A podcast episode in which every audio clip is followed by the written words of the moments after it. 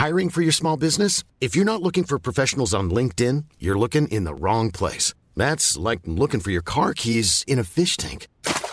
LinkedIn helps you hire professionals you can't find anywhere else, even those who aren't actively searching for a new job but might be open to the perfect role. In a given month, over 70% of LinkedIn users don't even visit other leading job sites. So start looking in the right place. With LinkedIn, you can hire professionals like a professional. Post your free job on linkedin.com slash people today.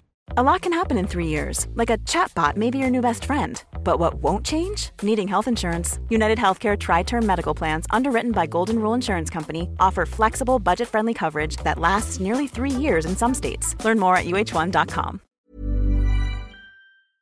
Canadian True Crime is a completely independent production, funded mainly through advertising. You can listen to Canadian True Crime ad free and early on Amazon Music, included with Prime, Apple Podcasts, Patreon, and Supercast. The podcast often has disturbing content and coarse language. It's not for everyone. Please take care when listening.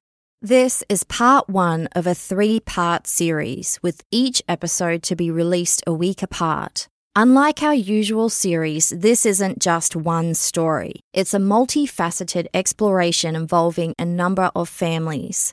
This is an extremely important subject, so these episodes are also densely packed with relevant and interesting connections to Canadian history that you probably weren't aware of. We've put a lot of work into making this series as engaging and concise as possible, but it's also quite heavy going. So please know it's okay to take a little breather between each part if you need to.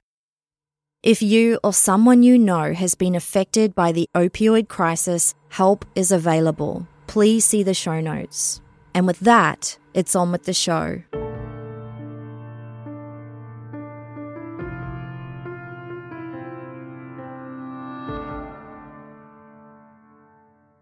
Last December, a Globe and Mail headline caught my attention.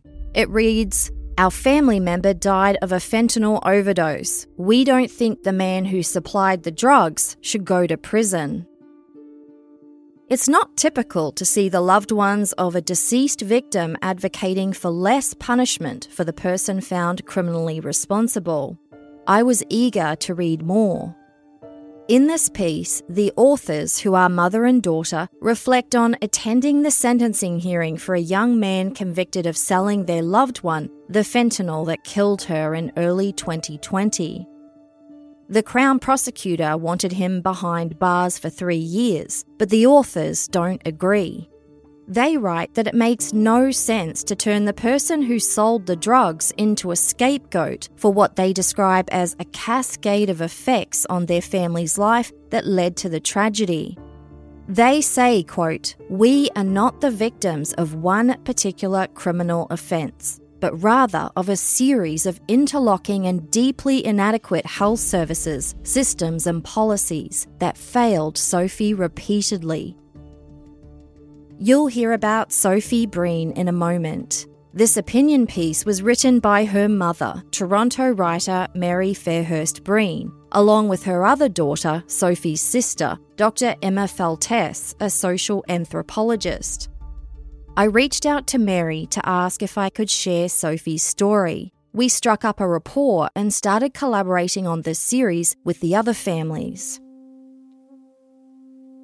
In the true crime space, there's a tendency to focus on violent crimes like murders, with often oversimplified yet dramatic storytelling that puts people into neatly defined categories, leading to a satisfying ending audiences tend to crave. The proverbial bad guy got caught, and there was justice for the victim. But what happens when the bad guy isn't just one person? We often focus on who is most to blame for the opioid crisis. Is it the manufacturers who create the product, the doctors who prescribe it, the black market dealers who push it, the users who can't seem to live without it? Here in Canada, many have been sidetracked playing the blame game, but we have to face facts. Since 2016, almost 40,000 Canadians have died of toxic drug poisoning, and most were accidental deaths caused by street drugs contaminated with deadly illegal fentanyl. It's extremely potent and extremely addictive. Just one tiny milligram can be the difference between life or death. In this series, we share the stories of Sophie Breen, Seth MacLean, Skye Crassweller, and Morgan Goodridge, four young Canadians from completely different walks of life who were all cherished by their loved ones, yet all met the same tragic fate in recent years. It's because of devastating stories like theirs that the opioid crisis in Canada is now considered a serious public health crisis. It might be easy for us to dismiss this crisis as something that's affecting other people, but through these stories, we'll show how it is starting to affect everyone across all demographics, and not just those who use opioids. It's also devastated their families, their friends, their communities, in fact, entire countries like Canada. We'll look at why this is happening and what the evidence shows we could be doing to stop the carnage. The war on drugs has long since been lost. It's mostly been a war on drug users, with an astounding number of casualties. A crime and punishment model based on total abstinence from drugs will not get us out of this mess. As with so many social and health issues, evidence and compassion should be driving policy. But unfortunately, evidence and compassion are themselves under attack. A real world solution is needed yesterday, a solution that actually reduces the number of these drug poisoning deaths. Yet the conversation in Canada seems to be driven by politicians and leaders from all sides, arguing about the best way to do it. It's almost as though winning is more important than saving lives. And many of us are too distracted to notice that the only actual winner here is organised crime, who supply the illicit drug market. People who use drugs don't just stop, they often can't. And while politicians continue to bicker, the clock is ticking and more Canadians are dying. Each of the families involved in this series have guided their own level of participation. Sophie Breen's mother, Mary Fairhurst Breen, is a published author and audiobook narrator in her own right. And because she wrote Sophie's story, I asked her if she would like to narrate it herself. I think it's really powerful to hear directly from her, and I'm grateful that she wanted to. 27 year old Sophie Breen was originally from Toronto but had moved to the city of Guelph, Ontario for university some years earlier. On Tuesday, March the 3rd of 2020, Sophie was chatting with her mother Mary about recent incidents of opioid toxicity in Guelph. That day, the 27 year old reassured her mother that she wasn't using, but agreed it was good that warnings were being circulated in the community. Mary knew all about her daughter's history with hazardous substance use. She also knew Sophie was extremely knowledgeable about drugs, addiction, and treatment options, and had volunteered with local harm reduction and supervised consumption sites. Sophie had almost finished her undergrad degree in social work. So Mary Breen was not expecting the news she received the next morning, Wednesday, March the 4th of 2020.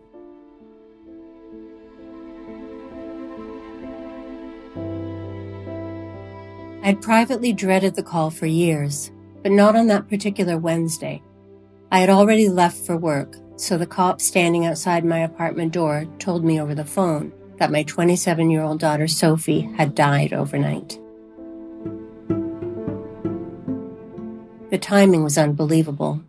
A global pandemic was about to shut down the entire world, and everyone was in a panic about protecting themselves and their families from that. But our tragedy was related to the other health crisis gaining deadly momentum. Sophie was the 12th person to overdose on fentanyl in the small city of Guelph over a period of 48 hours. Two of the 12 did not survive. Since that time, I've been judicious about my use of the word overdose. It cannot accurately be described as an overdose when any dose of the toxic adulterated drugs circulating on the street can be fatal. Sophie did know what she was taking. She purposely bought fentanyl, but lots of people have no idea what's in the substances they're using. It's been a long time since the carefree days of sex, drugs, and rock and roll. The stakes could not be higher. The day before she died, Sophie and I had communicated by text and online several times, which was usual. She went to see her doctor that afternoon to review for the umpteenth time whether there was anything different she could try to combat both her mental and physical pain without one remedy creating a whole new set of problems, as so often seemed to happen. We had talked at length on the phone on Sunday when she had confessed to a relapse with heroin a couple of weeks earlier. I reacted calmly, as I always did, and she reacted gratefully to my calm, as she always did. Sophie was not in what she would call active addiction when she died. Not that this was terribly relevant in the end. She had relapsed only occasionally in the six years since she had identified her substance use as an addiction. Though when she relapsed, it was with the scary stuff.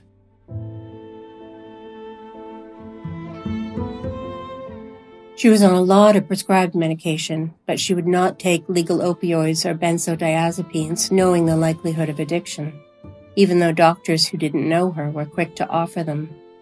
The whole thing was very confusing to me, and I began to feel like the distinction between what was legal and what was illegal was pretty arbitrary.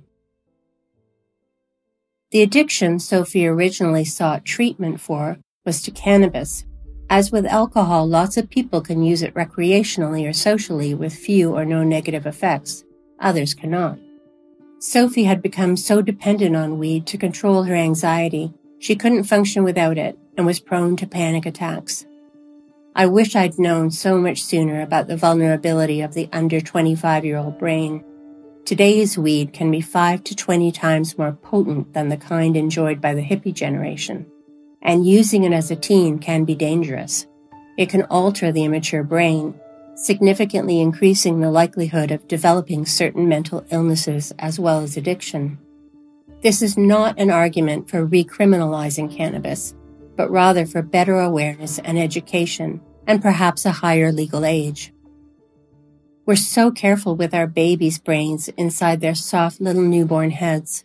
It may be that our teens' brains need equal or more protection.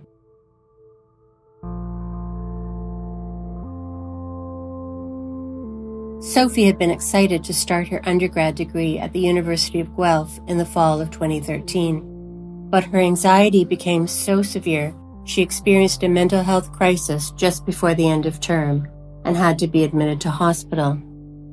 From Guelph General, she was transferred across the street to Homewood Health Center, a privately owned and operated facility specializing in mental health and addiction. The first couple of weeks were covered by our provincial healthcare plan, when Sophie's symptoms were considered acute. It was recommended that she then take part in a residential treatment program for mood disorders. The price tag, $16,000. I don't know if people realize that mental health care in Canada is two tiered. The wait to see a psychiatrist can be many months, especially in smaller communities. I remember when the only psychiatrist Sophie could find who was accepting patients in Guelph was a guy under investigation for sexual misconduct. A nurse had to be present during all of his appointments with patients. And psychiatrists often have time only to manage medications and not to offer talk therapy or other support. Counseling with psychologists and social workers is covered only in hospitals and government funded clinics, often for a limited number of visits. People increasingly have to turn to emergency rooms when they're in distress and can't get an appointment anywhere else. The Canadian Mental Health Association is advocating for full government funding of mental health services. Particularly since the pandemic, when 38% of Canadians reported a deterioration in their mental health, governments have begun to step up. But 10 years ago, our options were to pay or to put Sophie on a three year waiting list for a provincially funded bed. I hadn't heard of crowdfunding at the time, but I sent desperate emails to anyone of means that I even vaguely knew to ask for financial help. One incredible man, a guy I'd met a handful of times, wrote me a check for the full amount because he could and he cared. Sophie spent six weeks at home with that winter, then another six weeks in the spring, this time in a program for people with PTSD and concurrent addictions. Somehow, someone secured a free bed for her second stay. I never found out what went on behind the scenes to make that happen, but I was extremely grateful.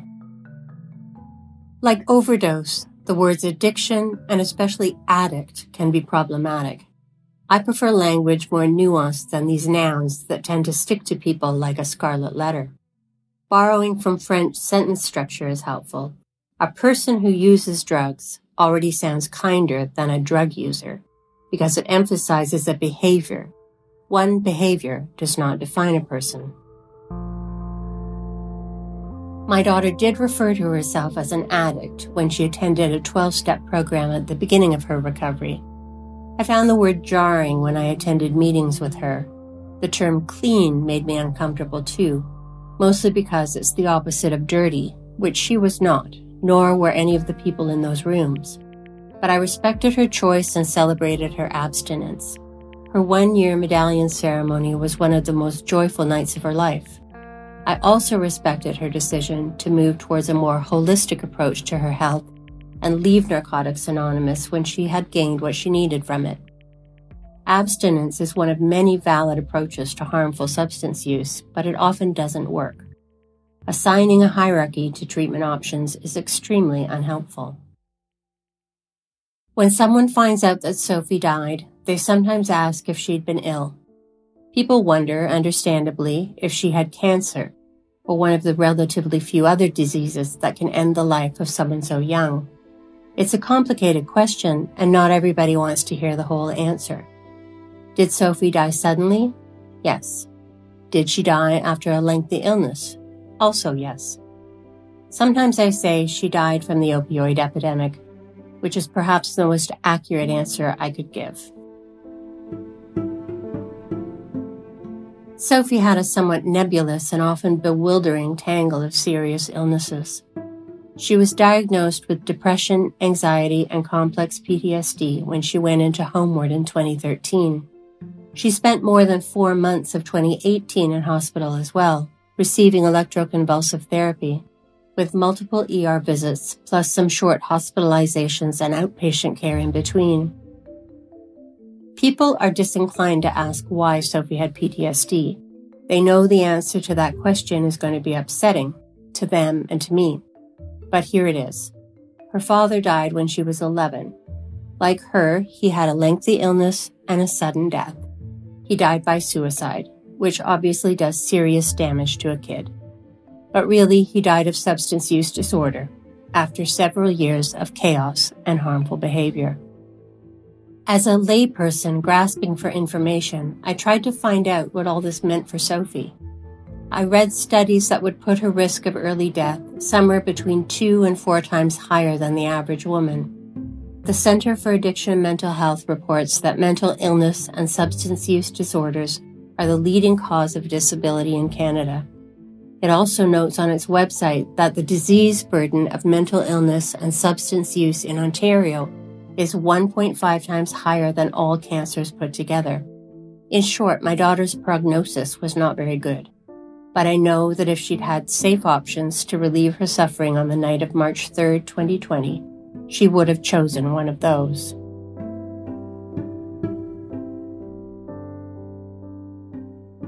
The morning after Sophie's death, I had to speak to the coroner, who told me there was evidence of drugs at the scene. I told him suicide was a strong possibility, but I really wasn't sure. It didn't sit right, because I knew Sophie would never purposely let her fiance find her body.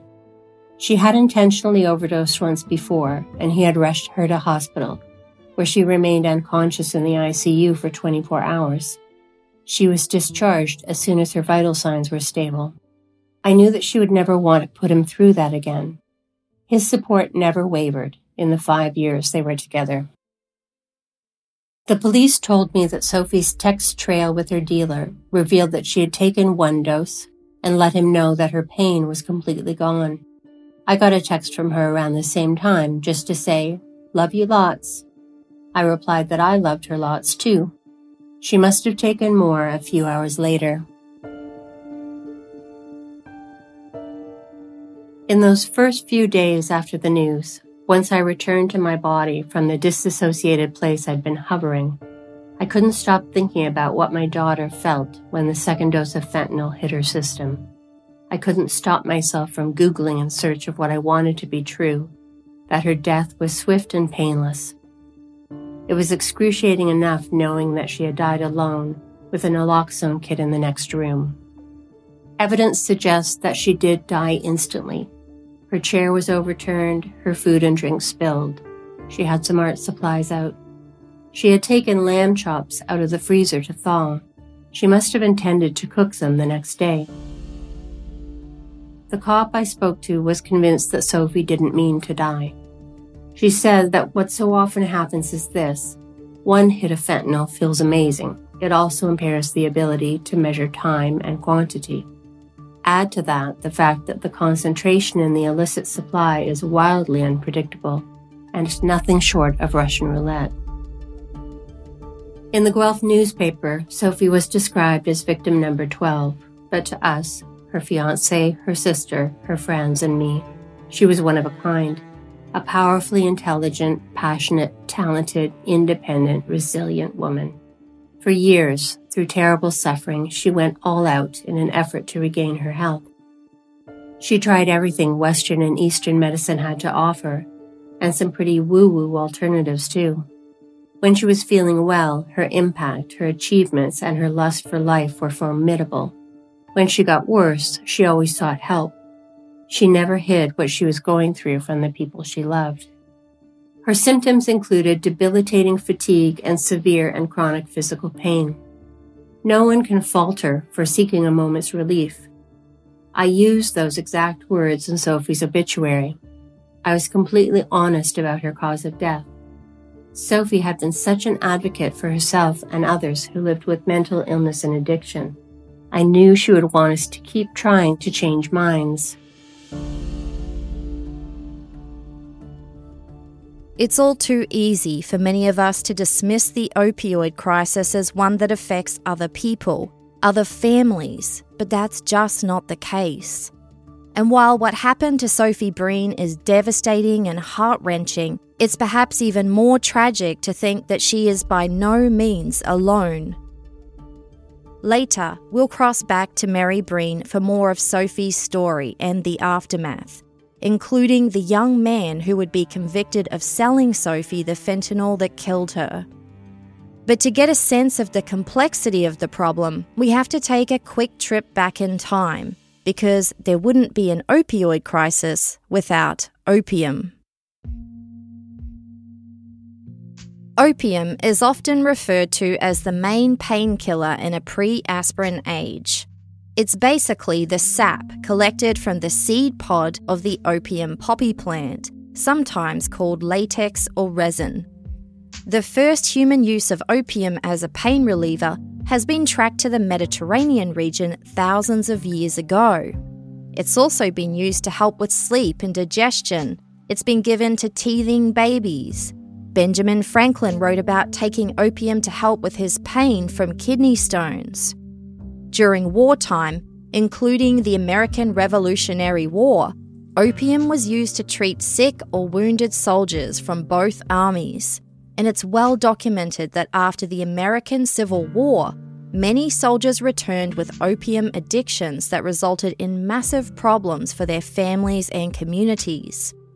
Obviously, opium is extremely addictive, both physically and psychologically. What might commonly start as medical use for pain relief can easily turn into hopeless addiction with people willing to do anything to get more. There's a few reasons for this over and above the pain relief itself. Opium can cause a euphoric high feeling that people crave more of, but it doesn't take long for the body to build up a tolerance. Before long, larger and larger doses are likely needed to achieve that same feeling, but also to avoid the horrendous withdrawal symptoms, which commonly include chills, nausea, and painful cramps. Opium is often associated with China, but not because the Chinese were the only ones who used it.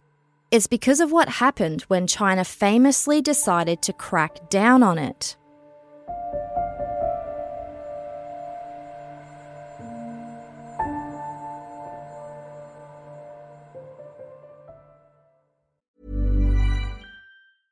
A lot can happen in three years, like a chatbot may be your new best friend. But what won't change? Needing health insurance. United Healthcare Tri Term Medical Plans, underwritten by Golden Rule Insurance Company, offer flexible, budget friendly coverage that lasts nearly three years in some states. Learn more at uh1.com. Quality sleep is essential. That's why the Sleep Number Smart Bed is designed for your ever evolving sleep needs. Need a bed that's firmer or softer on either side? Helps you sleep at a comfortable temperature? Sleep Number Smart Beds let you individualize your comfort so you sleep better together. JD Power ranks Sleep Number number 1 in customer satisfaction with mattresses purchased in-store. And now, save 50% on the Sleep Number limited edition Smart Bed for a limited time. For JD Power 2023 award information, visit jdpower.com/awards. Only at a Sleep Number store or sleepnumber.com.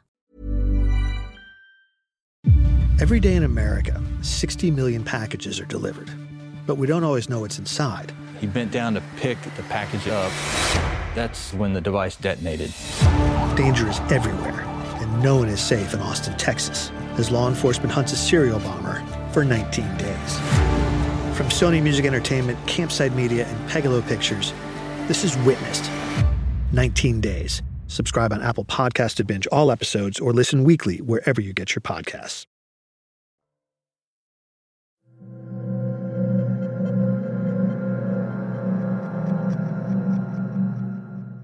In the late 1700s, the British were in their colonisation era and were eyeing the opium being grown in India.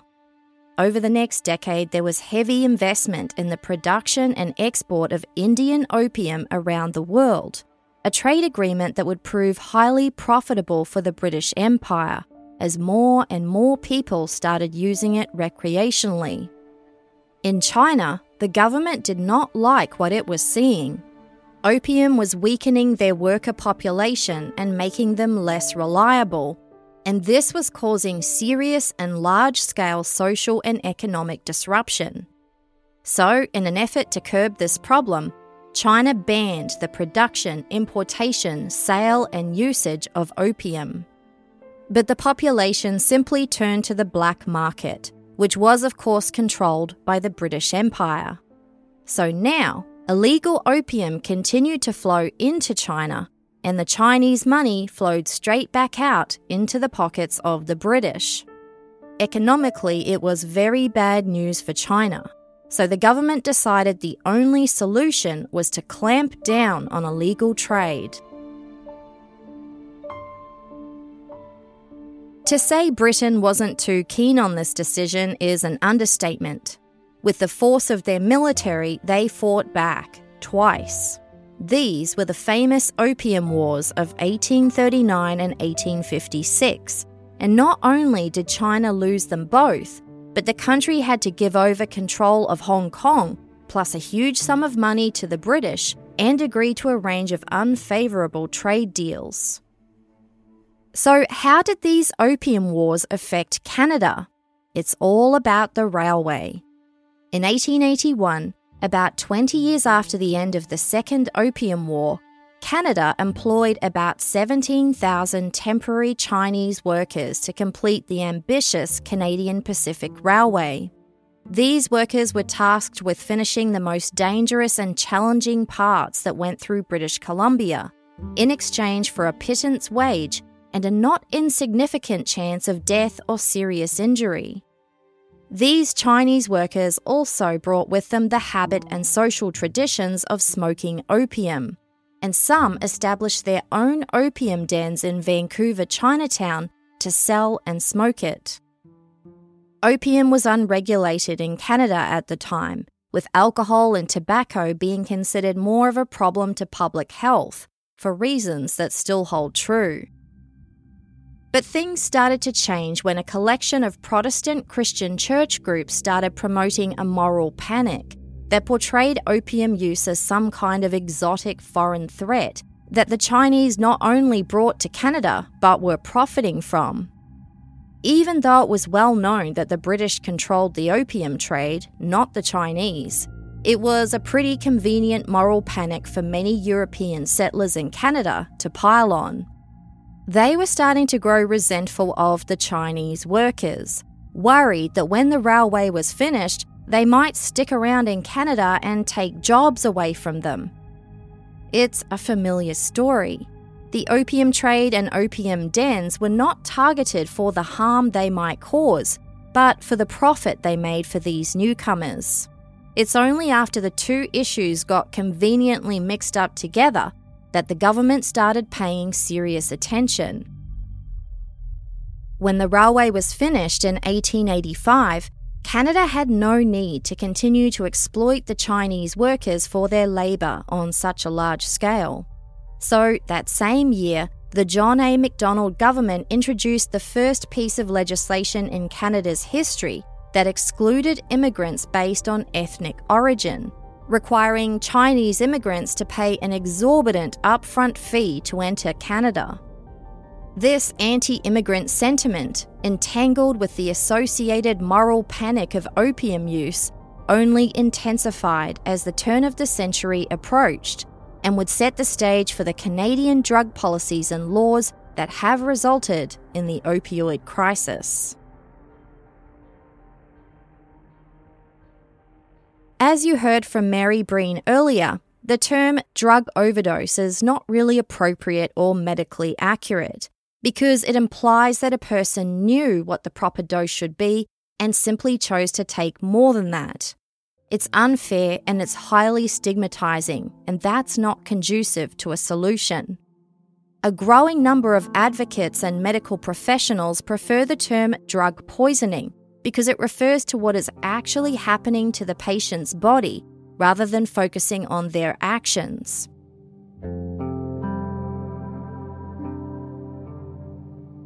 Later in this series, you'll also meet the family of Morgan Goodridge from British Columbia, who died of accidental drug poisoning in June of 2020.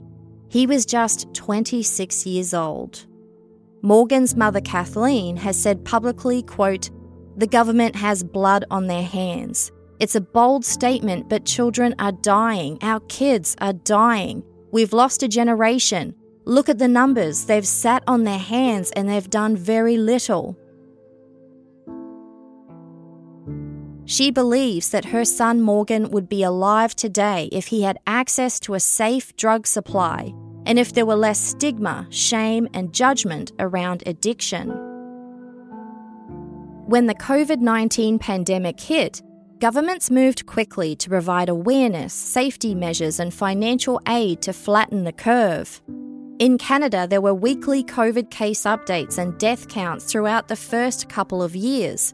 And in 2021, the Public Health Agency of Canada reported just under 15,000 coronavirus deaths. That's too many, of course.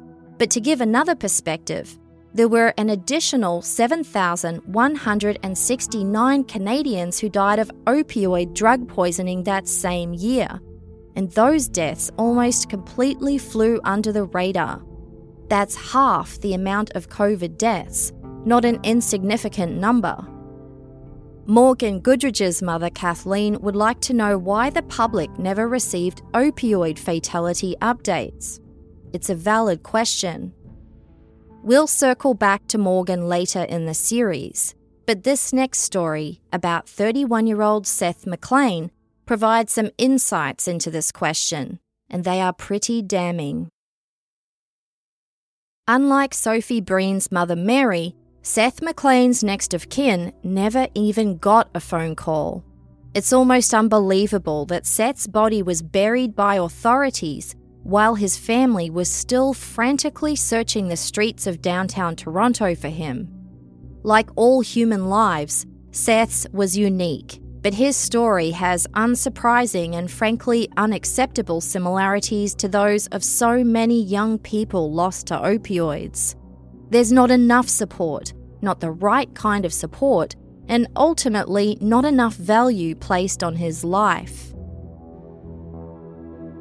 In July of 2020, just a few months into the COVID 19 pandemic, Seth MacLean suddenly disappeared from the Dixon Hall homeless shelter in Toronto where he'd been staying.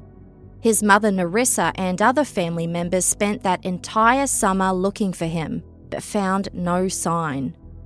Finally, on September the 10th, 2020, Narissa decided to go to 51 Division of the Toronto Police Service. This date was an important one, Seth's 32nd birthday or it would have been. The police said to Narissa, I'm sorry to tell you this, but your son passed away on July 12th of a drug overdose. The MacLean family were devastated to learn that the entire time they were desperately searching for Seth, he was dead and nobody had notified them. And perhaps worse still, Seth never actually disappeared from the homeless shelter he'd been staying at. He died there his body was found by another resident. Not only did the shelter know exactly who he was, but his emergency contact details should have been easily available. After 45 days lying in limbo at the provincial coroner's office, Seth's body had been buried, naked, in a basic wooden box in an unmarked grave in Pickering, about 40 kilometres east of Toronto. When someone dies, it's up to the police and the regional coroner's office to conduct a search for next of kin. There are procedures for delivering compassionate messages or the bad news that their loved one is gone. If the next of kin cannot be identified immediately, officers are supposed to reach out to friends, neighbours, social agencies, and members of the community. They can also contact the Office of the Public Guardian and Trustee.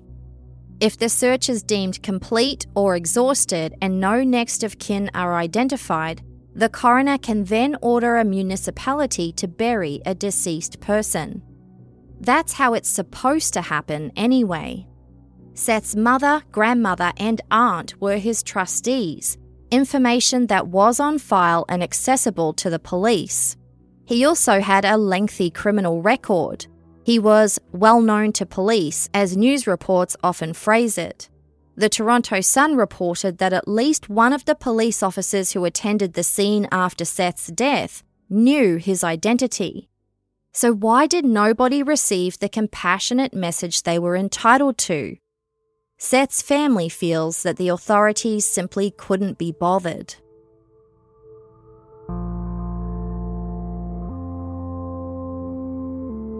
Seth MacLean grew up in the west end of Toronto with two siblings, Lamar and Talia.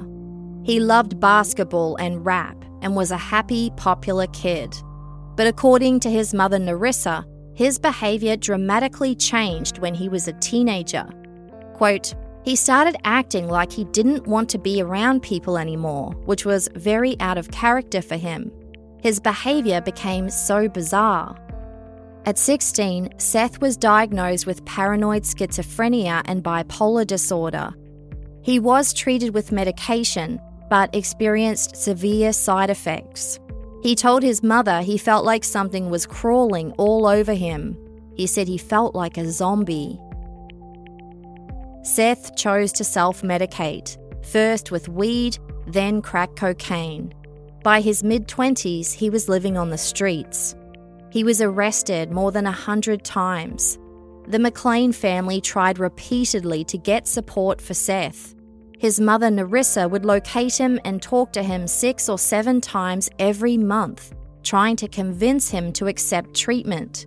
And he was not hard to find because he was either in jail, in a shelter, or in the area of Dundas and Sherbourne in Toronto. Even after Seth was arrested twice for violent incidents involving stabbing, he was released from jail to fend for himself. His mother says, quote, People don't choose to be an addict and they don't choose to live on the street. And don't think the people out there don't have somebody because everybody has somebody. Lamar MacLean had to identify his brother from autopsy photographs. He says, I would have loved to just kiss my brother on his forehead and say goodbye. I didn't get that chance. They took that away from me, and that's not right. For any parent, the prospect of being notified that your child is dead is unimaginable. But Nerissa MacLean wasn't even told proactively. She had to contact the police herself, only to learn that not only had he been dead for two months, but they'd buried his body in a random cemetery outside Toronto. So after this ordeal, she asked herself, what can I change so no other child will be buried that way, so no other mother has to go through this? Nerissa started a petition aimed at the Toronto Police, the Ministry of Social Services, and the Solicitor General to ensure that no other family has to experience the same thing. It read in part Seth was found dead in a Toronto homeless shelter on July 12th following a fentanyl overdose. Toronto Police and the Ontario Coroner's Office had the vital duty of locating us, Seth's family, and next of kin to notify us of his death. This task should not have been difficult.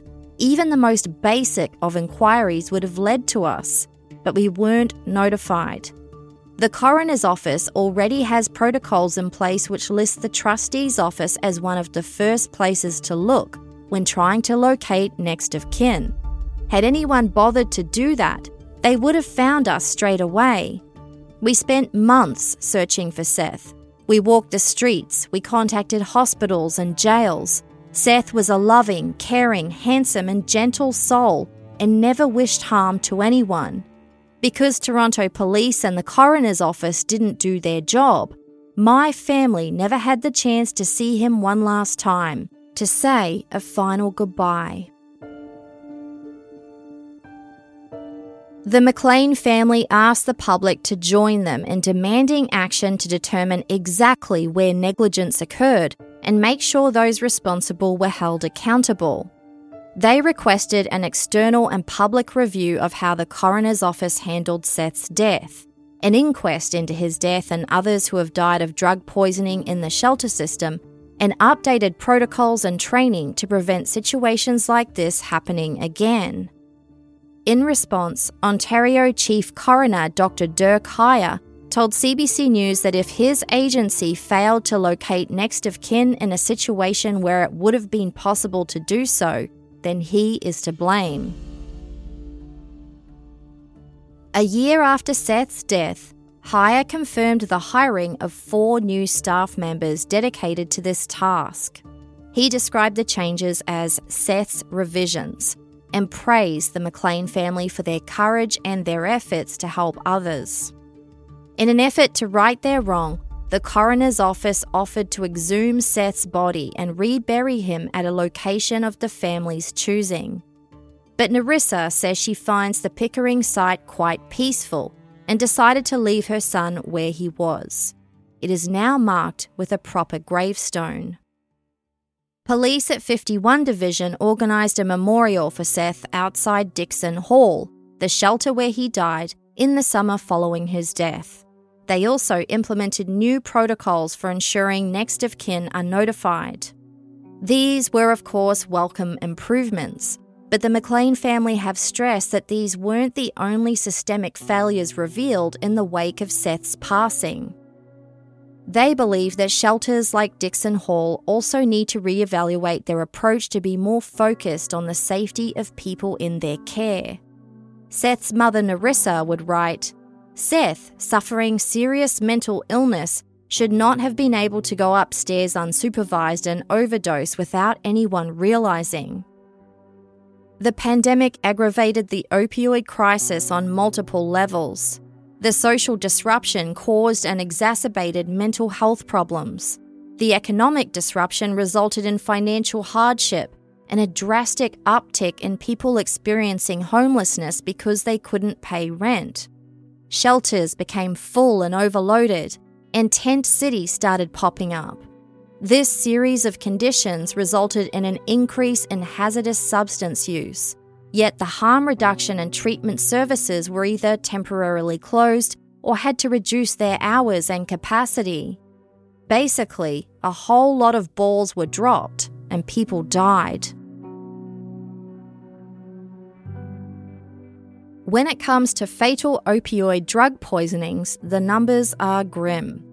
Toronto Public Health reported that July of 2020, the month that Seth MacLean passed away, had the highest number of opioid related deaths in the agency's recorded history, with a total of 27 fatalities.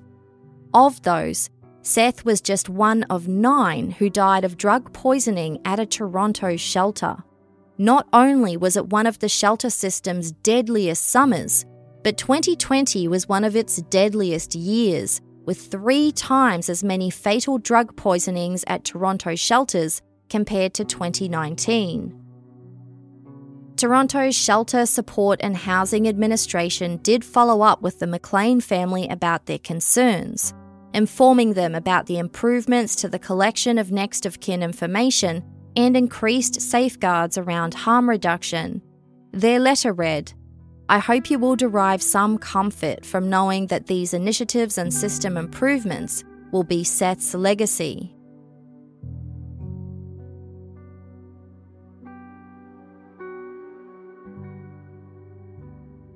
Through Seth MacLean's story, we see a snapshot of the conditions in Toronto's shelter system in 2020.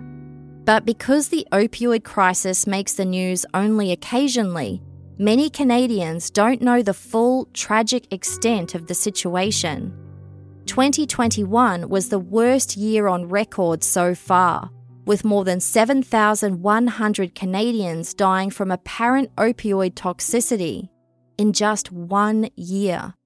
That's an average of 21 deaths per day, and Health Canada reports that of those, 86% involved fentanyl and 98% were determined to be accidental.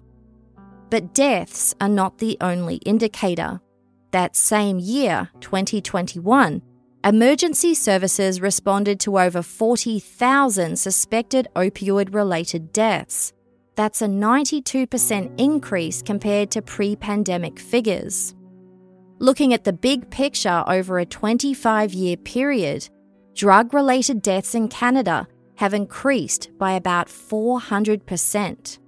And Statistics Canada data shows that accidental drug poisoning deaths are actually offsetting gains in life expectancy in other areas, with opioids being the primary cause of these deaths. You would think that a reported drop in life expectancy would light a fire under governments at every level to take immediate action. You would be wrong.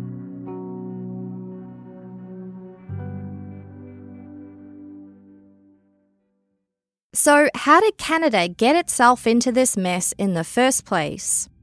Let's go back to where we left off, about 20 years after the Canadian Pacific Railway was finished. While the Chinese head tax policy did curb immigration somewhat, it didn't stop it entirely.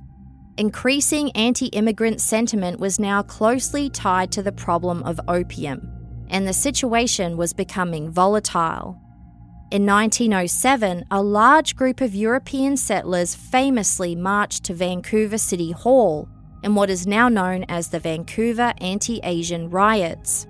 While the protest was about the presumed threat that immigrants from China and other Asian countries posed to their job security, some protesters splintered off and vandalized Asian owned businesses, stirring up violence and creating chaos. At the time, the use of opium and opiates in Canada was completely unregulated, with alcohol and tobacco being considered more of a problem to public health, for reasons that still hold true. But during these riots, anti opium groups connected to the Protestant Christian churches saw an opportunity to lobby the government and make their case for criminalisation of the drug. Future Prime Minister Mackenzie King, at that point the Minister of Labour, was listening and investigating. He would be quoted saying, The Chinese with whom I converse on the subject assured me that almost as much opium was sold to white people as Chinese, and the habit of opium smoking was making headway not only among white men and boys, but also among women and girls. To be indifferent to the growth of such an evil in Canada would be inconsistent with those principles of morality which ought to govern the conduct of a Christian nation. Perhaps more importantly, King would state that the Chinese were making vast profits from the growth of this so called evil in Canada. Something had to be done about it. Canada had to set an example. Mackenzie King supported the introduction of the 1908 Opium Act, which made it an indictable offence to import, manufacture, or sell opium for non medical purposes, although it didn't prohibit simple possession or use. Three years later, this act was replaced by harsher legislation that added morphine and cocaine to the list of prohibited substances law enforcement was encouraged to target Chinese men, and drug related convictions rose. In 1920, the year after Mackenzie King became Prime Minister of Canada, he passed the Opium and Narcotic Drug Act, along with a newly created arm of government, the Narcotic Division. This division developed the binary approach still dominant today. You must completely abstain from drugs or risk jail time. No middle ground. It's for this reason that Mackenzie King is often referred to as the Canadian father of prohibition. By the time World War II was over, 11 illegal kinds of drugs were included in the Act, including morphine, cocaine, heroin, codeine, and marijuana, now known as cannabis. Most of the opium dens had closed down, and smoking opium was no longer the focus. Attention had turned to injecting heroin and morphine, opioids. But before we continue, a quick sidebar. What exactly are opioids and how do they relate to opium, opiates, and narcotics? Natural opioids are derived directly from the opium poppy and include opium itself as well as morphine and codeine. They're sometimes also called opiates, meaning directly derived from natural opium, but that can be confusing, so we'll stick with natural opioids. Semi synthetic opioids are also derived from the opium poppy, but the difference is that they're subjected to additional chemical processing. This category includes heroin, as well as oxycodone and hydrocodone, which often come as prescription pain medications like Oxycontin, Percocet, and Vicodin. The third kind are fully synthetic opioids, which use chemicals in a lab to mimic the natural substance found in the opium poppy. Fentanyl, methadone, and tramadol are fully synthetic opioids.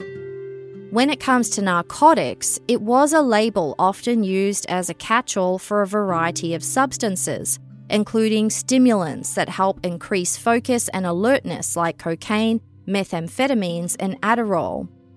The label of narcotics is also sometimes included benzodiazepines like Valium or Xanax that help with anxiety or sleep. But scientifically speaking, narcotics are opioids defined as any substance that acts on the brain's opioid receptors to dull the senses and relieve pain. So that's why public health agencies have moved away from using the term narcotics. Now, don't worry if all this hasn't fully sunk in, because the key takeaway is this. Whether these substances have been derived naturally or created in a lab, they're all extremely potent and highly addictive. They all fall under the umbrella of opioids, and they're all part of the opioid crisis.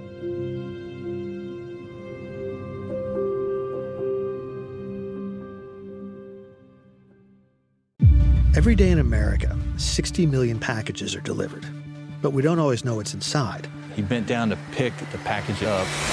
That's when the device detonated. Danger is everywhere, and no one is safe in Austin, Texas as law enforcement hunts a serial bomber for 19 days. From Sony Music Entertainment, Campside Media, and Pegalo Pictures, this is Witnessed 19 Days. Subscribe on Apple Podcast to binge all episodes or listen weekly wherever you get your podcasts. Planning for your next trip? Elevate your travel style with Quince. Quince has all the jet setting essentials you'll want for your next getaway, like European linen premium luggage options, buttery soft Italian leather bags, and so much more. And is all priced at 50 to 80% less than similar brands. Plus, Quince only works with factories that use safe and ethical manufacturing practices. Pack your bags with high-quality essentials you'll be wearing for vacations to come with Quince. Go to quince.com/pack for free shipping and 365-day returns. When you drive a vehicle so reliable it's backed by a 10-year, 100,000-mile limited warranty, you stop thinking about what you can't do and start doing what you never thought possible. Visit your local Kia dealer today to see what you're capable of in a vehicle that inspires confidence around every corner.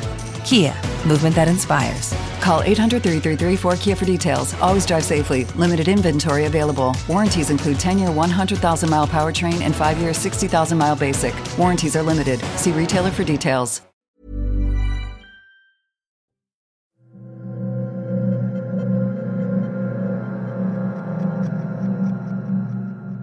So, in the years after World War II, psychiatrists began to take a more active role in the treatment of addiction. But they saw the issue as both pathological and criminal. In other words, a person must have some underlying mental or emotional disorder that caused them to commit the crime of using drugs. This was reflected in the criminal justice system. In this general period between the 1940s and 70s, 75% of drug convictions were for possession, and of those, 75% resulted in prison sentences, according to Dr. Susan Boyd's book Busted An Illustrated History of Drug Prohibition in Canada. Quote, Many viewed people who used drugs as inherently dangerous and a risk to society. Addiction remained firmly linked to criminality there was little consideration for any other factors involved in substance use. A shift happened in the 1950s after Vancouver research doctor Lawrence Ranter and colleagues authored a report that found drug use and addiction should be considered a health issue rather than a criminal justice issue. One recommendation was the establishment of publicly funded drug treatment including narcotic clinics that would dispense legal heroin for people who were addicted to the drug. 70 years later, this evidence based position is still highly controversial. At the time, all it took was just one politician to introduce this report and recommendations to Parliament. Ernest Winch, member of the Legislative Assembly of British Columbia, highlighted the class bias reflected in the enforcement of drug laws, noting that it was poor and working class people who were disproportionately punished for drug related offences. After all, wealthy people had the cash to pay others to purchase drugs for them. Not only were they less likely to be caught, but they could also afford expensive addiction treatment. MLA Winch's argument was successful, resulting in the establishment of the Narcotic Addiction Foundation of British Columbia in 1955, the first organisation in Canada to provide methadone as a treatment to ease withdrawal. This was only a provincial approach, though. The federal government wasn't interested, but eventually decided to throw the medical community a bone after calls for action grew too loud to ignore. A Senate special committee was established to look at the issue, but evidently, the loudest voices at the committee hearings were those of law enforcement. The end result? The federal government strengthened its criminal justice approach to substance use with the highly punitive Narcotic Control Act of 1961, which restricted all drug related activities exclusively to medical and scientific purposes.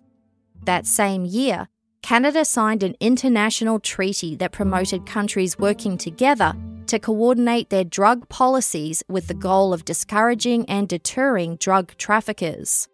None of these measures got to the root cause of the issue. A period of intense social change was coming. Up until that point, it was mostly racialized men who were targeted by drug policy, primarily Chinese and black men, with white heroin users living in poverty in cities coming second. These groups may have been considered unimportant and disposable, but the next group to capture the attention of police were not. As traditional attitudes shifted in the 60s and 70s, cannabis use in Canada started to skyrocket among white, middle class youth. When they too started being arrested for possession, the issue started to hit home for more privileged families. Mainstream media softened their previous stances, publishing stories that were critical of the harsh prison sentences. These young adults were not criminals, they were upstanding citizens. In 1969, Canadian Prime Minister Pierre Trudeau launched a new scientific inquiry to study the recreational or non medical use of drugs. The final report detailed extensive scientific evidence that supported a reduction in criminal sanctions against people who use drugs and called for the legalization of cannabis possession. It recommended drug education and medical management as a more effective strategy to combat addiction than strategies involving fear, punishment, and criminal sanctions. The report went nowhere, and the recommendations were never implemented. The criminal justice approach to substance use would only intensify over the next few decades. In 1971, US President Richard Nixon officially declared a war on drugs. America's public enemy number one in the United States is drug abuse. In order to fight and defeat this enemy, it is necessary to wage a new all out offensive. And thus began a much hyped and highly controversial period where the US focused heavily on punishment and fear to combat illegal drug use. In the 1980s, new US President Ronald Reagan picked up the baton with a campaign where he and the First Lady urged people who might be offered drugs to just say no. I was asked by a group of children what to do if they were offered drugs. And I answered, just say no. It's time, as Nancy said, for America to just say no to drugs. Critics would argue that this message oversimplified the complexities of drug addiction and failed to address the underlying social and economic failures that contributed to it. Whatever happens in the United States often trickles through to Canada in some form, and the war on drugs was no different. In 1987, Prime Minister Brian Mulroney introduced the country's first five year national drug strategy, which maintained a commitment to abstinence from drugs and full prohibition. But by the late 80s, the HIV AIDS crisis was in full swing.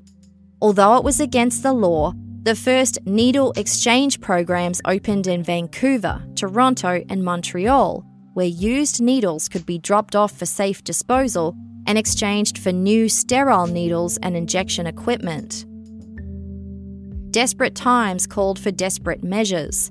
The goal was to save lives.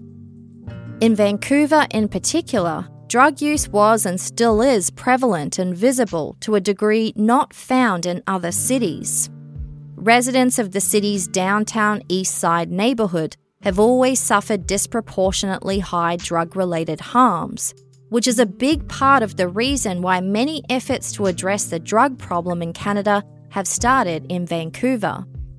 A key year was 2001, when the city adopted the four pillar approach to drug problems, an innovative and influential framework authored by Donald MacPherson to address various issues associated with substance use. The framework is based on four principles harm reduction, prevention, treatment, and enforcement working together in a complementary way to address the health, safety, and societal issues associated with substance use. Other cities that had already adopted this four pillar approach were seeing great success. Two years later, in 2003, North America's first official supervised injection site opened in Vancouver's downtown east side. This new program, called Insite, offers a safe and hygienic environment for people to inject their own illicit drugs under supervision. Anecdotally, it was a roaring success for citizens, healthcare professionals, and the government alike, and the data confirming this would come in years later.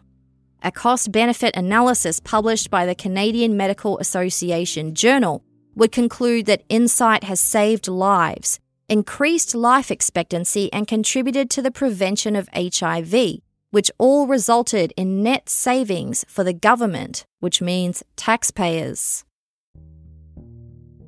Three years after Insite was opened, there was a federal election that saw the Conservative Party of Canada elected to government, led by new Prime Minister Stephen Harper. His government preferred the criminalisation approach to drugs and quickly introduced a new national anti drug strategy focusing on prevention, treatment, and enforcement. The missing pillar was harm reduction, but the government was so vehemently opposed to it that not only was it not included in their anti drug strategy, but they tried to shut down the existing service, Insite in Vancouver. It ended up before the Supreme Court of Canada, who ruled in 2011 that shutting down the service amounted to a violation of Canadian Charter rights for those who needed it. The federal government may have lost that battle, but was undeterred when it came to the war on drugs and a punitive or punishment approach to the people who use them. The following year, 2012, the controversial Omnibus Crime Bill was introduced, with the stated goal of keeping communities safe with a range of tough on crime measures. Critics slammed the bill, pointing to numerous studies that showed criminals are not deterred by harsher punishments, particularly those involved in the organised crime and drug trafficking that the government was trying to target.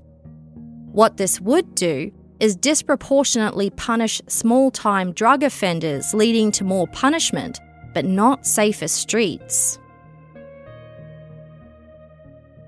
At the time, the top criminal justice advisor for the Prime Minister strongly agreed with the party line that illegal drugs brought crime and devastation, and the only solution was criminalisation of both drugs and drug users. Later in this series, we'll tell you about his public statement years later that he was wrong, not questioning those policies. In 2015, there was a change in federal government, and the Liberal Party of Canada, led by Prime Minister Justin Trudeau, was elected. The decades long fight for cannabis legislation ended with the introduction of the Cannabis Act in 2018. Fears about a surge in cannabis use after it was legalised proved unwarranted. But the new act did not break fully from a criminalisation approach. Some of the penalties for offences are quite serious, and one of the things the new law does not do is exonerate people who have previous criminal records for non violent cannabis offences. British Columbia has been one of the hardest hit by the opioid crisis and remains at the forefront of the response to it. Here's a jarring fact 30 years ago, the chief coroner of BC announced there had been an inordinately high number of drug related deaths in the province, a problem described as very real and very serious. It was 1993, and the number of drug related deaths that year was 330. Cut to 2021, and British Columbia recorded 2,306 deaths that's an increase of almost 600%. The opioid crisis is officially shattering lives as well as records. A growing number of advocates, healthcare professionals, and politicians from British Columbia and other provinces have called for the federal government to decriminalise all currently illicit drugs with no fines or other administrative penalties and ensure it applies across the country as a necessary public health approach that will reduce the number of opioid related deaths. But when pressed, Prime Minister Justin Trudeau has said his government is prepared to discuss decriminalisation, but he pushes back on committing to it. A group of advocates are also pushing for the federal government to establish a royal commission to investigate the opioid crisis in Canada and examine the various factors and decisions that have contributed to it. One of those people is medical anthropologist Dan Small, who was involved in the creation of Insite in Vancouver. In a 2018 interview for Georgia Straight, he stated that if Canadians want to understand why medical, scientific, and legal findings have not been enough for governments to take the necessary action to save lives, there needs to be an investigation of the underlying structural cultural forces that have been at play and an action plan to address them. Small has written a series of letters to the government about it, starting with Prime Minister Justin Trudeau who referred him to the health minister, who told him to try the governor general, who said the issue was outside her mandate. Dan Small said he had no choice but to start over again with the Prime Minister's office. Instead of meaningful action, he's only experienced a frustrating circle of buck passing. And five years later, there is no hint of a royal commission. The truth is, the way many Canadians have found themselves pulled into the modern opioid crisis is not dissimilar to stories told from centuries ago. Some sought medical treatment to help with their physical pain, commonly resulting from illness or injury. Others needed relief from mental pain, perhaps because of mental illness, trauma, a life stressor, or difficult situation. What is often supposed to be a short term solution to help people through a tough time often ends up causing physical and psychological dependence, an entirely new problem. And when opioids are obtained without a prescription, without regulation of ingredients or instructions on safe use, the risk for accidental poisoning or even death increases rapidly. If governments at all levels were seen to be taking decisive action that clearly benefited and enriched the lives of the entire population instead of the wealthy few, and made sure that everyone had access to adequate and affordable mental health care treatment when they needed it, perhaps there wouldn't be so many people feeling they have no choice but to turn to illegal opioids for relief in the first place. Despite consistent findings from the medical and scientific communities that a health based approach saves lives, increases life expectancy, and results in net savings, governments remain reluctant to move away from a criminalisation and punishment approach. There's often a lot of focus on who is most to blame for the opioid crisis. But Leslie McBain, co founder of national non-profit group Moms Stop the Harm, has a fundamental question about all this. Why are Canadians needing to self medicate to such an extent? Simply put, it is the pain of living that provides a market. And that may be the biggest conundrum of all.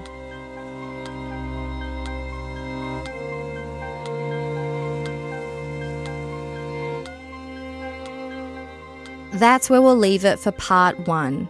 Thanks for listening, and special thanks to the families of Seth MacLean, Morgan Goodridge, and Sophie Breen, and to Sophie's mother, Mary Breen, for her insightful and powerful writing in this series. Part 2 will be available in a week, and if you're listening on one of the premium ad free feeds, you'll have access to that episode very shortly. In part two, you'll hear two more stories of young Canadians who lost their lives during the opioid crisis. As we explore answers to urgent questions how do we stop the steadily rising drug poisoning deaths? And why are so many Canadians seeking oblivion to escape from their pain in the first place? We may not have the benefit of a comprehensive Royal Commission report but many experts in the field are clear about what's going wrong. We'll look at what advocates, including grief stricken families, are saying about the current response to the Canadian opioid crisis and what they're demanding be done instead. For the full list of resources we relied on to write this series and anything else you want to know about the podcast, See the show notes or visit CanadianTrueCrime.ca. We donate monthly to help those facing injustice. In honour of August 31, International Overdose Awareness Day, we've donated to Moms Stop the Harm, a network of Canadian families impacted by substance use related harms and deaths. They advocate for the change of failed drug policies, provide peer support to grieving families, and assist those with loved ones who use or have used substances. Learn more at momstoptheharm.com. Mary Fairhurst Breen is the lead writer and producer on this series. The original concept, case selection, and research was by Shelby Prokop Millar. Audio editing is by Nico from the Inky Paw Print, aka We Talk of Dreams, who also composed the theme songs. And production assistance is by Jesse at the Inky Paw Print. Script consulting by Carol Weinberg. Indigenous content advice by Danielle Paradis. And additional research and writing, creative direction, and sound design was by me. The disclaimer was voiced by Eric Crosby. I'll be back soon with part two. See you then.